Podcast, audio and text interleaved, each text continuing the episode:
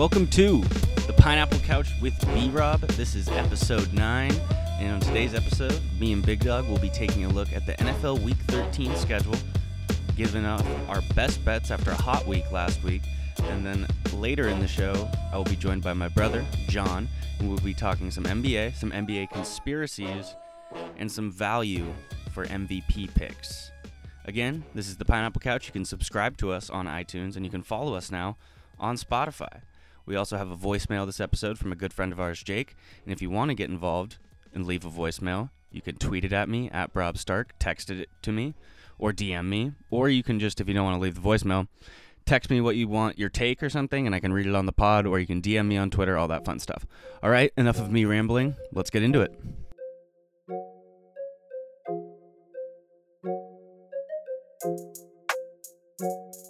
All right, let's take a look at the NFL Week 13 slate. I am joined by Big Dawg. Big Dawg, how you doing?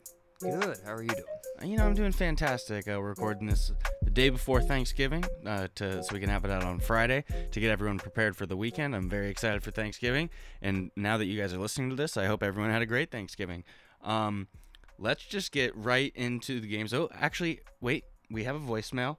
Oh, What a treat. A uh, good friend of ours, Jacob Morris, sent in a voicemail. So we are going to start with that, and we're going to play that right now. Hey, B Rob, Big Dawg. This is Jake. Uh, first time caller, long time listener. Love what you got going on here on the podcast. Uh, I'm a little behind, but I just wanted to weigh in on the whole Baker Mayfield Lamar Jackson debate. This one is close to my heart because I have both of them in different fantasy leagues, and they've had very different effects on my overall well being this year. Um, I was a big Shaken Baker's advocate up until this year, but you know what changed that? Or who changed that? Lamar motherfucking Jackson. That man is an all around stat machine. He's a true leader. He can throw, he can run, and he could probably kick a 50 yard bomb with the game on the line in Foxborough in the middle of a snowstorm if Harbaugh asked him to. The man was handcrafted by God himself for football. Have you seen this man's head? It looks like it was built with an internal helmet. Had Myles Garrett even dared to swing that helmet at Lamar Jackson's head and made contact, that helmet would have cracked right in half. Meanwhile, Baker has been deflating my balls for the past two fucking years. He's like an easy bake oven. Nice in theory, but inconsistent as hell with the end result. And even though I see your point when it comes to Lamar's style of play and how he has higher chances of getting hurt, when it comes down to it, you're not safe anywhere on the field as a QB. It doesn't matter if you're in the pocket or not, you're going to get hit, and injury is going to happen anytime, anywhere. In conclusion, Lamar should be the obvious pick in both the short and long term, and I'm riding that one all the way to the bank.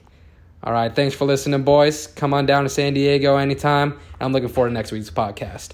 And Philip can suck it. All right, Jake, I appreciate you calling in. Uh, my favorite part about all of that was definitely the Myles Garrett helmet on the head reference. And Jake, I, I see your point 100%. Um, it's really easy to love Lamar Jackson right now. I mean, the whole thing that's gotten lost in all of this argument, I do not think Lamar Jackson is bad in any way at all.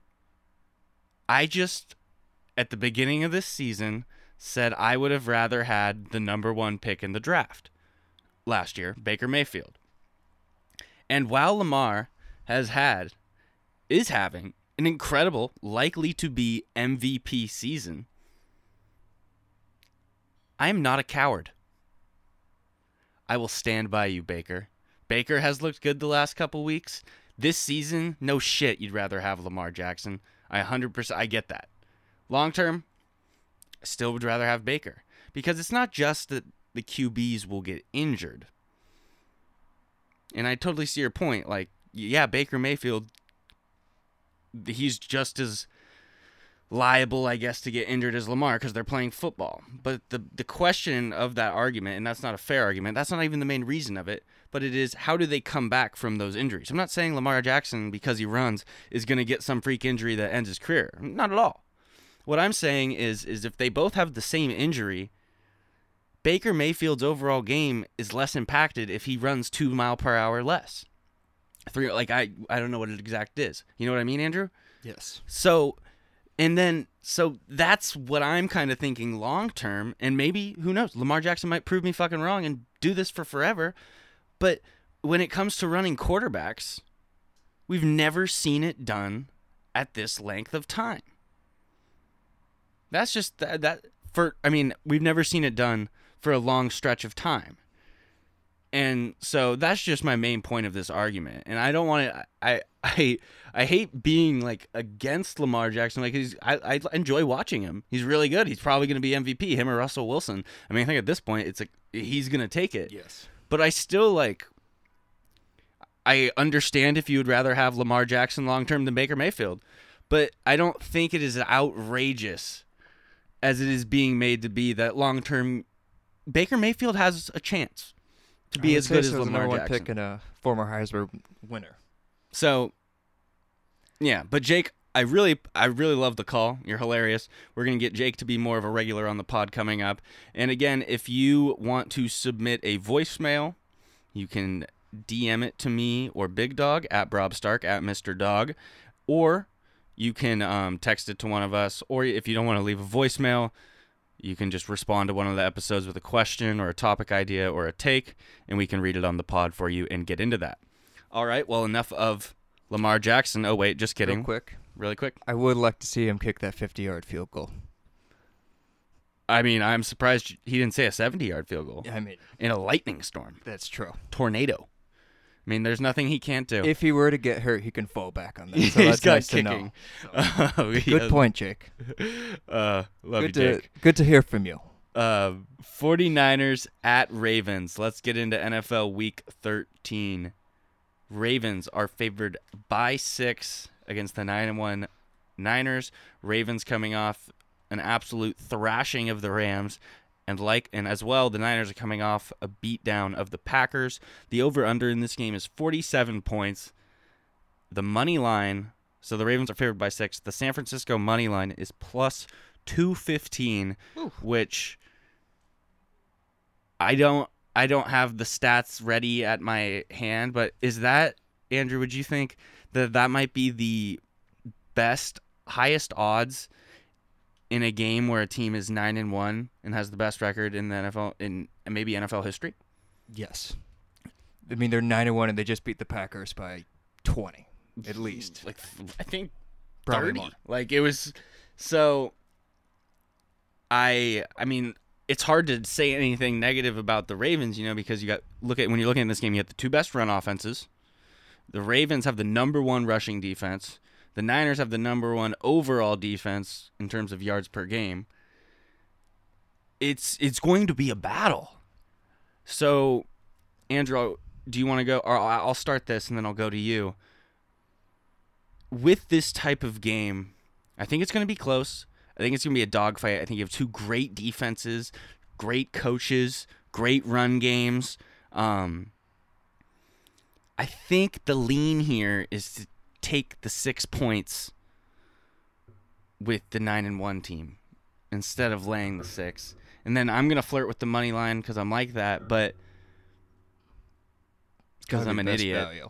But I mean, it's the San it's Francisco great value. 49ers. Who So I'm th- yeah. So take it away. I just the, The only, my only concern is they have the number one overall defense that's passing, but their rush defense is 19th. And obviously, the Ravens are averaging 210 right now, which is a little concerning. But this could be a Super Bowl preview. could be. If the Niners lose and the Seahawks win, they go to the fifth seed. It's important. But for the Ravens, they're still fighting for the number one seed. Yeah. And the Texans play the Patriots this week. Yeah. But I'm going to take plus six.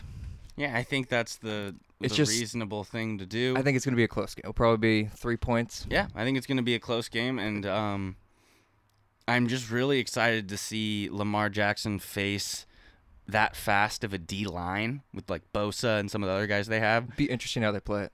It'll be really interesting to see, yeah, the style in which San Francisco, which seems to be this very well coached team, their defense is playing well. I, I'm really excited to see what type of approach they will take at Lamar Jackson. And if they figure it out, I mean, that could become a blueprint. Because as of right now, the only sort of blueprint to stopping Lamar Jackson is what the Chargers did in the playoffs last year. But I think we can both agree that's a, we're dealing with a completely different Lamar Jackson. Yes. Much. He's Yeah. improved, yeah. So um, that's going to be a great game. Um, I'm bummed that's not the Sunday night football game, but I mean, we still have a decent game there, but that's going to be a great way to start the day. Um, let's go to the next game that we're going to talk about. We have the Browns at the Steelers. The Browns are favored by two and a half points. The over under in this game is 39. Mason Rudolph will not be getting a rematch with the Browns after the Myles Garrett incident. How instead Hodges is this Craig Hodges something he, he goes by Something Duck. Hodges. His nickname's Duck. Duck Hodges. Um, he's going to start for the Steelers. The Browns are coming off three or four straight wins Three right now. three right now, and um, they beat the Dolphins, and now they're going to come play the Steelers after beating them two weeks ago. I love the Browns here. I've been saying, me and Andrew have been talking. I definitely see the possibility of the Browns making a playoff push with this remaining easy part of their schedule. I think that two and a half is kind of a joke. But the Steelers do have a really good defense that is really good at making. So that's see, that's where I understand the two and a half. It's because the Browns have been prone to turnovers this year, and the Steelers are really good at getting turnovers. Andrew, what do you see in this? Big dog Andrew, you'll I call him either or. You've probably noticed that by now. Take it away. I think it's going to be a very emotional game, so it's going to be it's going to be close. And I think it's my only thing again, I would like the Browns if they didn't play him so quickly after. I think being a team 2 weeks and 3 weeks is very difficult and it's in Pittsburgh. And Cleveland's lost their last 10 games in Pittsburgh. Ooh, But Cleveland sucks. So that shouldn't be that surprising. yeah, maybe it's a different. Maybe it's a different version of this Browns team. I do like the minus two and a half. Um, I think that that over under is it seems low at 39, but I do seeing this being maybe kind of just such a physical game that it isn't that high scoring. But then again, I could see this kind of Under has hit 5 of Pittsburgh's last 6 games too. oh stat dog. I like that. Um, all right, let's go to the next game. We got Titans at Colts. The Colts are favored by two and a half. The over under in this game is 43 and a half. Um, the Titans had a nice win this weekend. Derrick Henry, um, they took care of the Jags easily, beat the crap out of them. Bring back Gardner Minshew. I mean, can we get those chants coming? I mean, it's ridiculous. Um, is it Ryan Tannehill? yeah, Ryan Tannehill looked going off? electric. He had did you- that touchdown run of like 25 Yes. yards. People forget he was a wide receiver at Texas A&M. How's Marcus Mariota feeling these days? Marcus Mariota's probably playing Mario Kart in his mom's basement. um, I think that the Colts are a good play here at minus two and a half. However, the only not issue I have with it, concern I guess, is that the Titans just kind of scare me when they're an underdog. They're frisky. They just do annoying things. But if we're supposed to take the Colts seriously, which I think both of us do as a legitimate playoff threat, not a threat to like win the Super Bowl, but a, one of the teams that's going to maybe get a wild card, or they could maybe win the division, but I think they're more likely to go wild card. And we think that they're in that hunt. They have to win this game. They do need to win this game. So if you believe in the Colts, the Colts minus two and a half should be an easy bet, um, right? Yes, and it's nice to know that the Texans are playing the Patriots so they can make up that game. Yeah, that's it. another good point as well. So, um, again, with the over under 43 and a half, I think this is going to be a really sloppy game, so I have no feel on that. Let's go to our next game we're going to talk about, which is the Raiders at the Chiefs. The Raiders coming off an absolutely embarrassing loss to the Jets. Dave, Derek Carr was just taken out. Um, he wasn't. I mean, he was kind of benched, but he's obviously playing next week. They just put Mike Glennon in. It was just an embarrassing game for the Raiders, right when everyone was starting to believe in them, including us. And they just kind of gave everyone the bird and laid an egg. And now here they are in Kansas City against the reigning MVP, Patrick Mahomes. The over under is 45 points. Or the over under is 51 points, excuse me. How do you feel about this game, Big Dawg? I love the Chiefs. We fell for the Raiders last week, probably the last couple weeks. They're not very good. I don't Yeah. think. I think the Colts will make that wild card, and I don't think the Raiders will make the playoffs after losing oh to the Jets. So bad. It still and I think stings, this is a game it? where it stings, folks. Oh this is this we're the Charger fans. It, you don't realize Yeah, well, you don't do that. So this is an audio medium, folks. If you could see Big Dawg's brow right now when he talks about the Raiders, he can't stand them. He still, what is it? I mean, it's only like three days later right now, five when you're listening to this. He still can't stand them. I mean, I are we already both can't stand him. I have stand John him. Gruden's brow right now. Yeah, John Gruden though, he just like he just he he tricks you. He invites you in. It's like, hey, buddy. I'm gonna fall for it again. I know. I probably will too. But this week, I do lean Chiefs minus 10. Um, I don't know. I mean, that's a lot of points. Maybe throw it in a tease somehow. I don't know. I don't know. Um, but Chiefs minus 10, I mean, that's not unrealistic that the Chiefs just beat the shit out of the Raiders. Um, so, I mean, again, that'll be interesting, though, because there is still AFC West playoff implications in this Yeah, they game. Still could win the division. the So even though the. Raiders laid just such a an egg, they still have a shot at the Chiefs, and so maybe it was just a fluke and they turn it around. But I don't think that's likely. I lean Chiefs minus ten, but that's just a lot of points to lay. You have anything else, Big Dawg? I think this is the week the Chiefs get back on track and they become they'll be the three seed, but then we'll be a little more afraid of them by when January comes around. Mm-hmm. Yeah, and I think a lot of that hinges on the defense.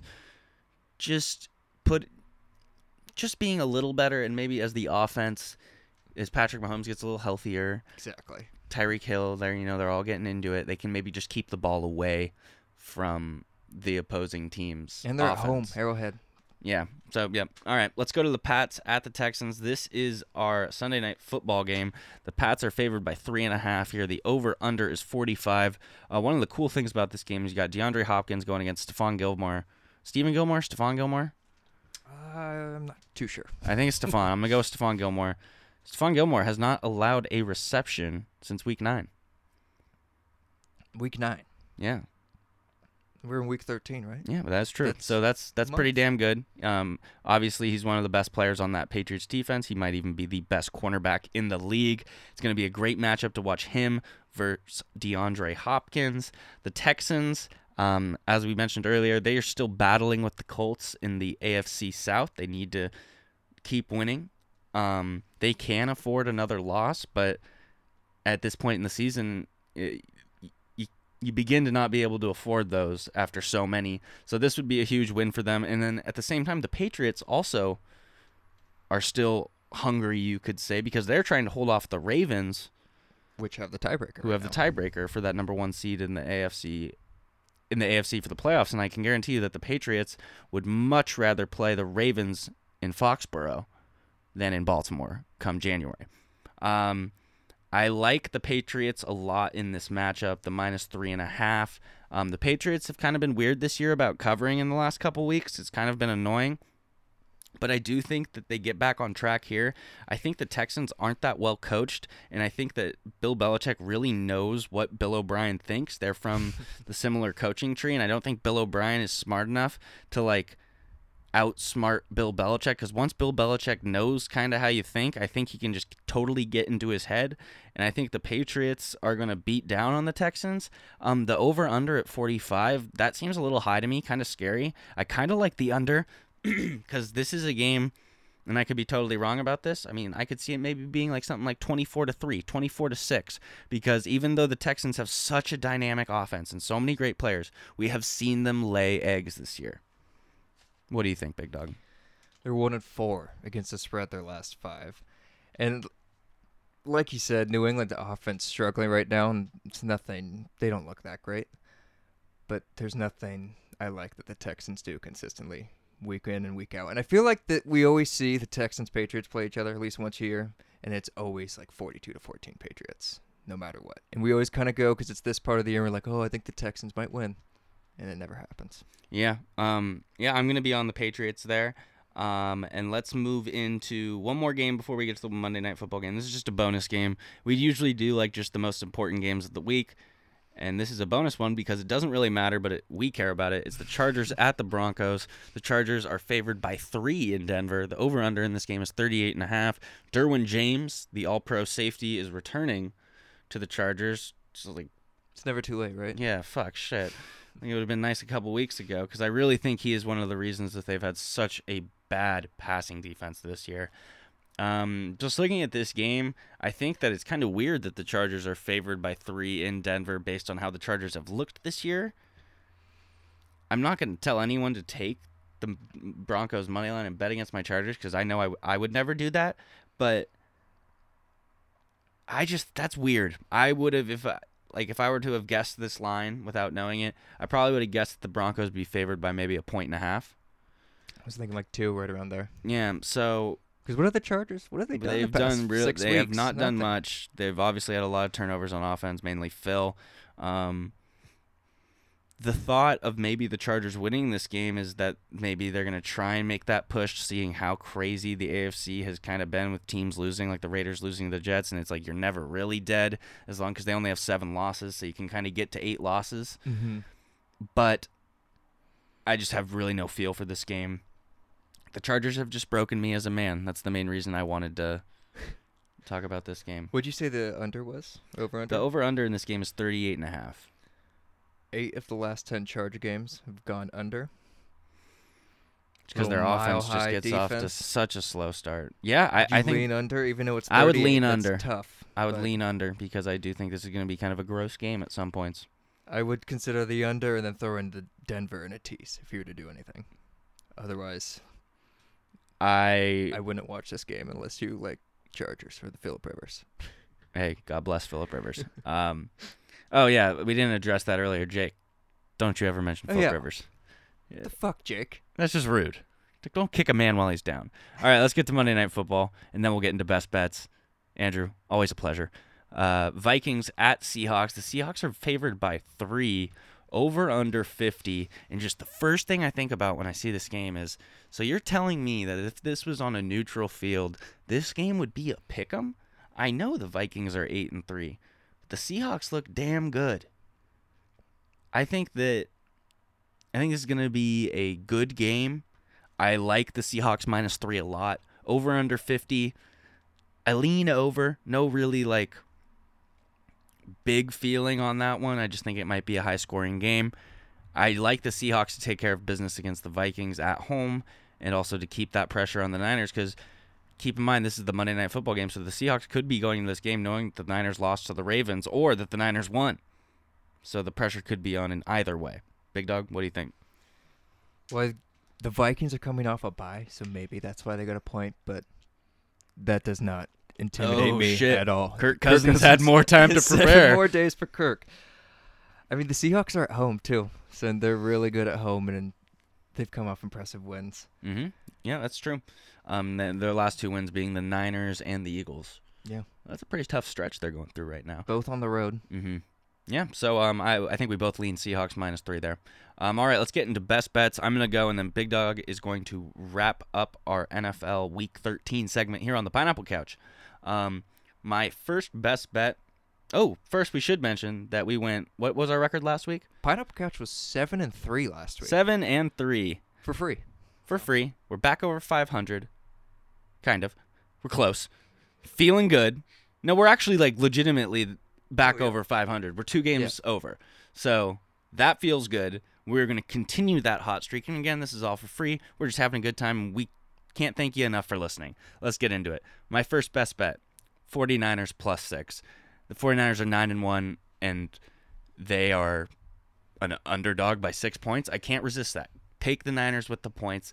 Um, I will be flirting with the 49ers money line, but I'm not giving that out as a best bet. So my first one is 49ers plus six against the Ravens. Next one, Browns minus two and a half at the Steelers. I think that this game may be close, but I do think that the Browns could win by a field goal to a touchdown, thus the minus two and a half. I really like that. I think the Browns are going to run the table until they face the Ravens, and even if they do lose that game, they can they they can afford one loss and still have a chance into the playoffs. Um, my next one is going to be the Jets. Um, I was on the Jets earlier this month, and then I quit them for the Raiders, and the Jets got very mad at me. And I understand Jets. I'm back. I'm back on my bullshit. Let's go Jets minus three and a half versus the Bengals. The Bengals suck. The Jets have looked electric. I don't think the Jets are actually electric, but the Jets have looked good. Jets minus three and a half versus the Bengals. Andy Dalton starting for the Bengals. He sucks. Jets minus three and a half. Last one, because you know I do this every week. It's Pats minus three and a half. But what I'm going to tell you to do, because Pats minus three and a half is even odds. So what you do, just go ahead and buy that half point, get it to Pats minus three against the Texans. And those are B Rob's best bets this week. Let me recap that for you. For you, 49ers plus six, Browns minus two and a half, Jets minus three and a half, Pats minus three, getting that half point. So it's down from three and a half to three. Big dog, what do you got? So I also have the 49ers. I just think a 9 and 1 team getting 6 points. Why wouldn't I take that? My second one, I have the Colts at home minus 2.5 against the Titans. They're 10 and 2 at home. I like the Colts. I think they're a better team than the Titans. I like that. I'm going to take Brissett over Tannehill, even though Tannehill's going off right now. And then I'm going to pick the trickiest team in the NFL. I'm going to take the Packers minus 7. My reason is because I almost thought you were going to say the Falcons, and I was about to slap Oh. you. No, I don't. I, that was week five. Sorry no. for interrupting. Take it away. But the um, Packers. Packers minus seven because Aaron Rodgers won't get embarrassed back to back weeks, and this is how they trick you because they play teams like the Giants the next week and they'll win by 14 or 21. You'd be like, see, they're fine. And then I got another teaser, which hit last week, by the way. Kansas City minus four. Packers minus one. And then Sunday night Seahawks plus three.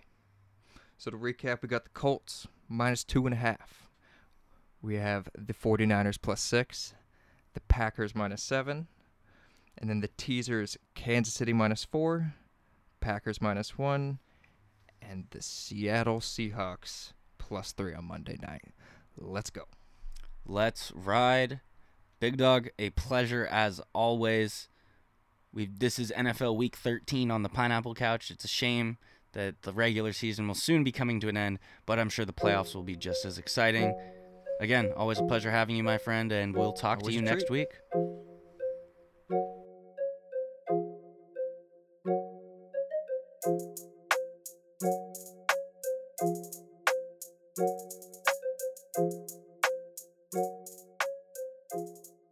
All right, welcome on back to the Pineapple Couch with B Rob. I am joined by a very special guest, someone who's very close to me, probably the closest, John Robbins. John, how you doing? I'm good. Thanks for having me on. Of course, it's good. It's about time we got you on the couch. Um, so today we're gonna do a little uh, NBA quick chat with John. I don't want to call it conspiracy corner, but there is a little conspiracy involved in this, folks. We're gonna start it off with James Harden, and the other day Johnny and I were talking, and Johnny put forward the question: Is it actually realistic that James Harden could average 40 points this year? And when you first see that text message, you're like, "What the fuck?" I don't think so. But Johnny, I think, has a pretty convincing argument here. And Johnny, the floor is yours. Let's give us a little a feel for James Harden's stats. All right. So James Harden right now is averaging 37.7 points per game. And Jesus. we need to remember the first couple games of the season James Harden got off to a little bit of a slower start. But the thing that makes what I think makes this possible is James Harden is shooting a staggering 14 free throws a game right now. And he's making them at 86%, which is crazy. And then he's also shooting 13.9 threes a game. I okay, I have two two quick things to follow up on those two stats. What's crazy about that is I I don't know this off the top of my head and I don't expect you to. I would argue that probably James Harden's 14 free throws a game are similar to prime Shaq. I mean, I don't think it's ever been matched. And 14 then is insane. 13.9 threes a game. I mean, that's right around, if not more than what Steph. I think it's more. Yeah. So, I mean, the usage that Harden's getting, It's insane. it opens the door for him to go for 40. And so, I guess a counterpoint to play devil's advocate, even though I kind of believe you, do you think Russ is going to hurt that over the course of the year, or do you think it just doesn't matter? It's James Harden's team. Well, the way the Rockets have been using they still let James Harden ISO at the top, like ridiculous amount as usage. I think him and Luka are still the highest, 2 Mhm. highest in the league. And Russell, Russ is, I like Russ on the Rockets just because he has that that that athleticism, crazy edge that you can just Mhm. he can turn into Russell Westbrook. And for he a play. finally has shooters. he does. And he, he which is crazy because honestly, he's never really had shooters on his team. Had to deal with Andre Roberson forever. Yeah, I mean, Steven, like they would throw out lineups out there where it's like Schroeder, Westbrook, Steven Adams, Roberson, just no shooting. So, um, I like what you're thinking there with Harden to average over 40. Um, I wonder what the odds on that are. I bet you could get it good because he's not even. If you look at it, he's shooting forty three percent from three, which is a percent or two lower than last year. And I mean, if he just raises that up to like even like thirty six percent, which is hmm I mean, he's the guy too. Like you're mentioning, like the usage. If anyone's going to do it, it would be, I think, Harden. And then I guess before we move on to the next thing, just st- to stay on James Harden really quick. Is James Harden the most likely to score to go after like 81, 100? Do you think I think so.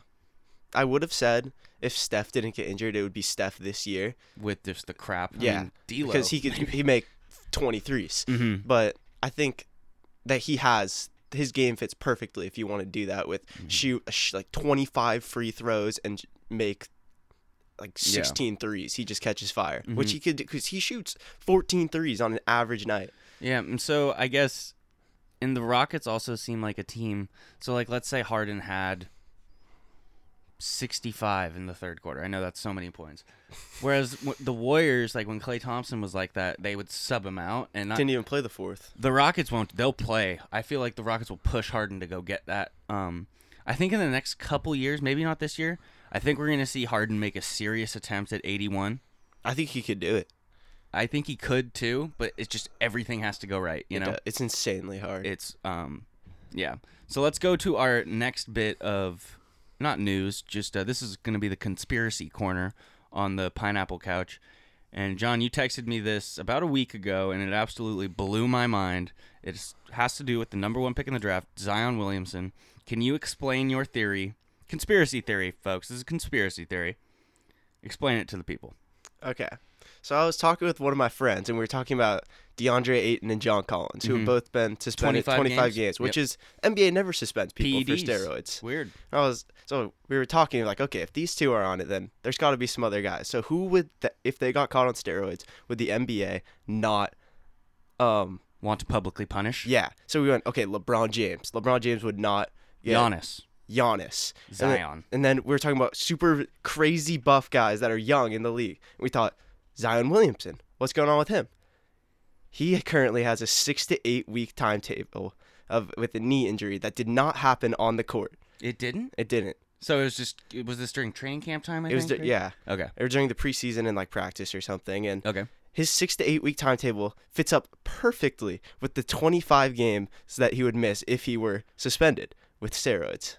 Wow. So what you're saying is that there is a chance that instead of Zion getting hit with the 25 game suspension like John Collins, DeAndre Ayton, that the NBA protected its new star and just had him sit out six to eight weeks with a fake injury. I don't have much evidence to support I love it, though. but I really be- kind of believe it. I, I really like the theory because it I mean it makes sense like because I mean that kind of go ties into how the NBA like a lot of people think the NBA made Jordan retire for two years because Mhm. of gambling. I love it. I love it so much. The only like hole in it I can see besides having no evidence is that Ayton was the number one pick last year. hmm So like, but uh, Zion's fame kind of dwarfs Yeah. DeAndre Ayton's. It's not even close. Because he's like, would you say he's the most coveted guy coming out of college since LeBron or Anthony Davis? Probably. Yeah. I mean, he's supposed to be the face of the new league with him and Luka. I thought. So. Yeah, so I completely agree there. Um, let's get into a couple more things. Um, the, a couple days ago on the podcast, we talked about not you and me, but uh, Alex and I talked about 76ers and just kind of a weird fit there. And you, I know, watch a great deal of 76ers games and are fascinated by the dynamic of Ben Simmons and Joel Embiid. Do you think they need to mix it up? One hundred percent. Can you explain why? If you watch in all the um 76ers late game scenarios, it's awful to watch. With two minutes left, it's like Tobias Harris isolating with Ben Simmons sitting on the corner, like not even in the corner three because he can't shoot threes, And the obviously. defender's cheating off him and he's just like 12 feet away from the basket in this awkward situation and it's not working and it won't work i don't see the talent that they have because they have ins- the best talent in the nba in my opinion just Yeah, top Like, to bottom. Like yeah, they like, just have a they're lot insane. of great players. Um, I completely agree. I think um, the the last couple minutes of a game really exposes those flaws. And what Alex and I were saying the other day, and I know you agree with this, is Ben Simmons and Joel Embiid both need to have rosters constructed based on their strengths. Similar like to a player like Giannis early in his development. Now with Giannis, he's just such a freak it probably doesn't matter. He'd get your team to the playoffs. But with Ben Simmons, he needs to be surrounded by more shooters. And Yeah. Joel Embiid, for as great as he is, I do not think he is a closer because of how he gets tired at the end of games and his turnover rate. And Ben Simmons, I'm pretty sure you told me is has a terrible percentage in crunch time. Yeah, I believe it was. He has more in the 34 minutes this year in what they consider clutch time. He has more turnovers than points, and like he is just Yeah, atrocious. so I really think that um, they do need to separate those two, and I think the one they would choose is they'd get rid of Simmons because Philly loves Embiid, and I love Embiid a lot. I just it's kind of tough for me to say like, okay, goodbye Ben Simmons I agree. to have a big center who has injury concerns because you they're with Joel Embiid if they were to get rid of Ben Simmons. We were talking about this the other day. You would want a guy like Jimmy Butler. You need a closer, that sort of guy. They don't have that. Maybe you could get someone like that for Ben Simmons, but it just seems a lot more doable to build a roster around Ben Simmons because you've seen it done in other places. I would agree with that, but Ben Simmons hasn't improved since his rookie year, which is super disappointing. Yeah, I mean, he's gotten a little bit better on defense, so but like. I would, I thought he was the next superstar his rookie Mhm. year, but he's literally the same player that he came in into the league, which is crazy because if you look at a guy that was in the same draft class as him, which maybe we'll talk about later, Pascal Siakam, their rookie years, it wasn't even close. and now you'd rather have Pascal. And now Pascal has just every summer brought a new great thing to his game, and another one, another one, another one. I And Ben. Simmons has just stayed exactly the same where he is, and it's not working. It's not good enough. That's a very, very good point. Um, I think this will be the season where maybe that is decided. You know, I'm not saying that I think they're going to do a mid-season trade of one of these players, but I do think if you don't see, if you see them lose in the second round of the playoffs, get smoked in the Eastern Conference Finals, I definitely think they're going to have to move one of those two, because both of them are so talented. You, you're going to lose the window. You know what I mean? Yeah, You don't do. want to just waste these two talents. You should do something with it, whether it be move one of them out to get more talent.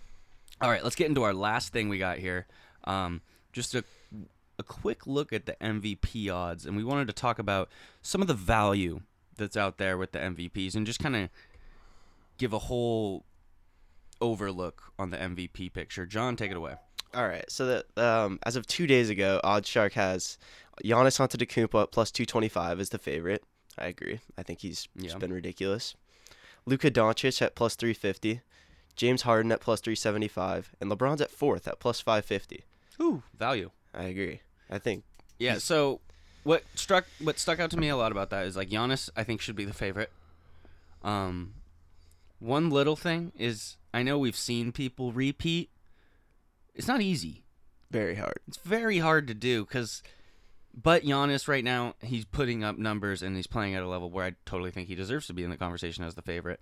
Um, Luka, as much as I love Luka, I think that that's a little not that great a value for him to be second because it's not that I don't think that Luka will keep it up. I just don't. I don't know if the Mavs will be able to maintain their position in the Western Conference. And again, if you're not in the top three or three, four maybe teams, I don't think you should be an MVP consideration. And then um, you had Harden at plus 370. Plus three seventy five. Yes. Yeah, it makes sense. I mean, if he averages 40, he's going to have another argument like he did last year. And the real value I really like, though, is that LeBron was plus five, plus five fifty. plus 550. I think LeBron is going to win MVP. I've said that a couple times on this podcast.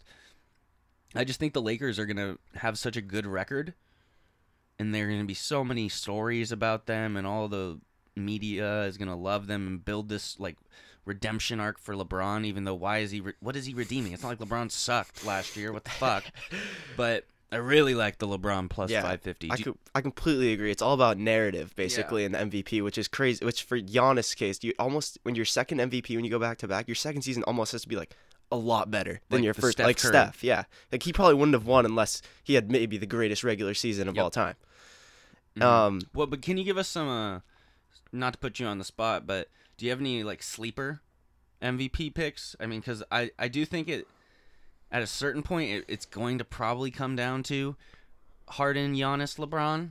I mean, maybe a Paul George slip in there. I don't know, but what are some sleeper picks that we should keep an eye on? Because there have been some players who have been really impressing this season. Take it away. All right, my favorite, I believe, is eight or ninth best odds is Pascal Siakam at thirty three hundred. I really like that pick. One, we just talked about how much we like Pascal Siakam. It seems like he's effortlessly stepped into Kawhi Leonard's shoes in Toronto. In Toronto, they're a scary playoff team. I know that, that this has nothing to do with MVP, but I do like his odds. I think he maybe is like a year away from actually getting like serious, serious MVP consideration. But who knows? Maybe he takes another leap in the middle of this year. But I think the Raptors in the playoffs are a team I really would not want to play. And a team like the Raptors, I think, could give Philly a lot of trouble, even though arguably Philly has way more talent. I completely. I think if they played a seven game series, I think I would pick Toronto to beat Philly, 'cause, which is I mean, crazy. what's now funny about the Raptors is like we used to like a year ago. It's like oh, I mean Kyle Lowry playoff experience. Like oh, that's it. Now it's like dude's fucking NBA champion. He played well in Game Six of the playoffs. They have Marc Gasol. They have Fred VanVleet, who's a baller. They have a great coach. Um, I don't know what their odds to win the Eastern Conference are. Um, um, I would probably say it's probably like plus 600, plus 750. Um, I like that. Uh, I like Pascal at the MVP odds. I do think it's interesting. Is it possible for him to get Most Improved Player again? He could. He's aver- he's up to scoring, I believe, by like twelve points or Yeah, something. He's averaging was like twenty 15 to 26. Yeah, that's crazy. Um, I like that, John. Um, let's make this a weekly routine on Fridays. We get a little conspiracy, John, and then we do a little MVP odds check in, and really just uh, we'll start looking at futures in the NBA week by week and seeing where we can find value. So, like maybe for example, next week we take a look at uh, the Eastern Conference and the odds to win it. So if you see a team like Toronto with plus 700 compared to a Milwaukee or a Philadelphia that's at plus 250, I do think it's worth maybe throwing a throwing a bone at the plus 700 for Toronto. Well, John, always a pleasure. Thanks for coming on the Pineapple Couch. We'll be talking to you next week. Thank you for having me.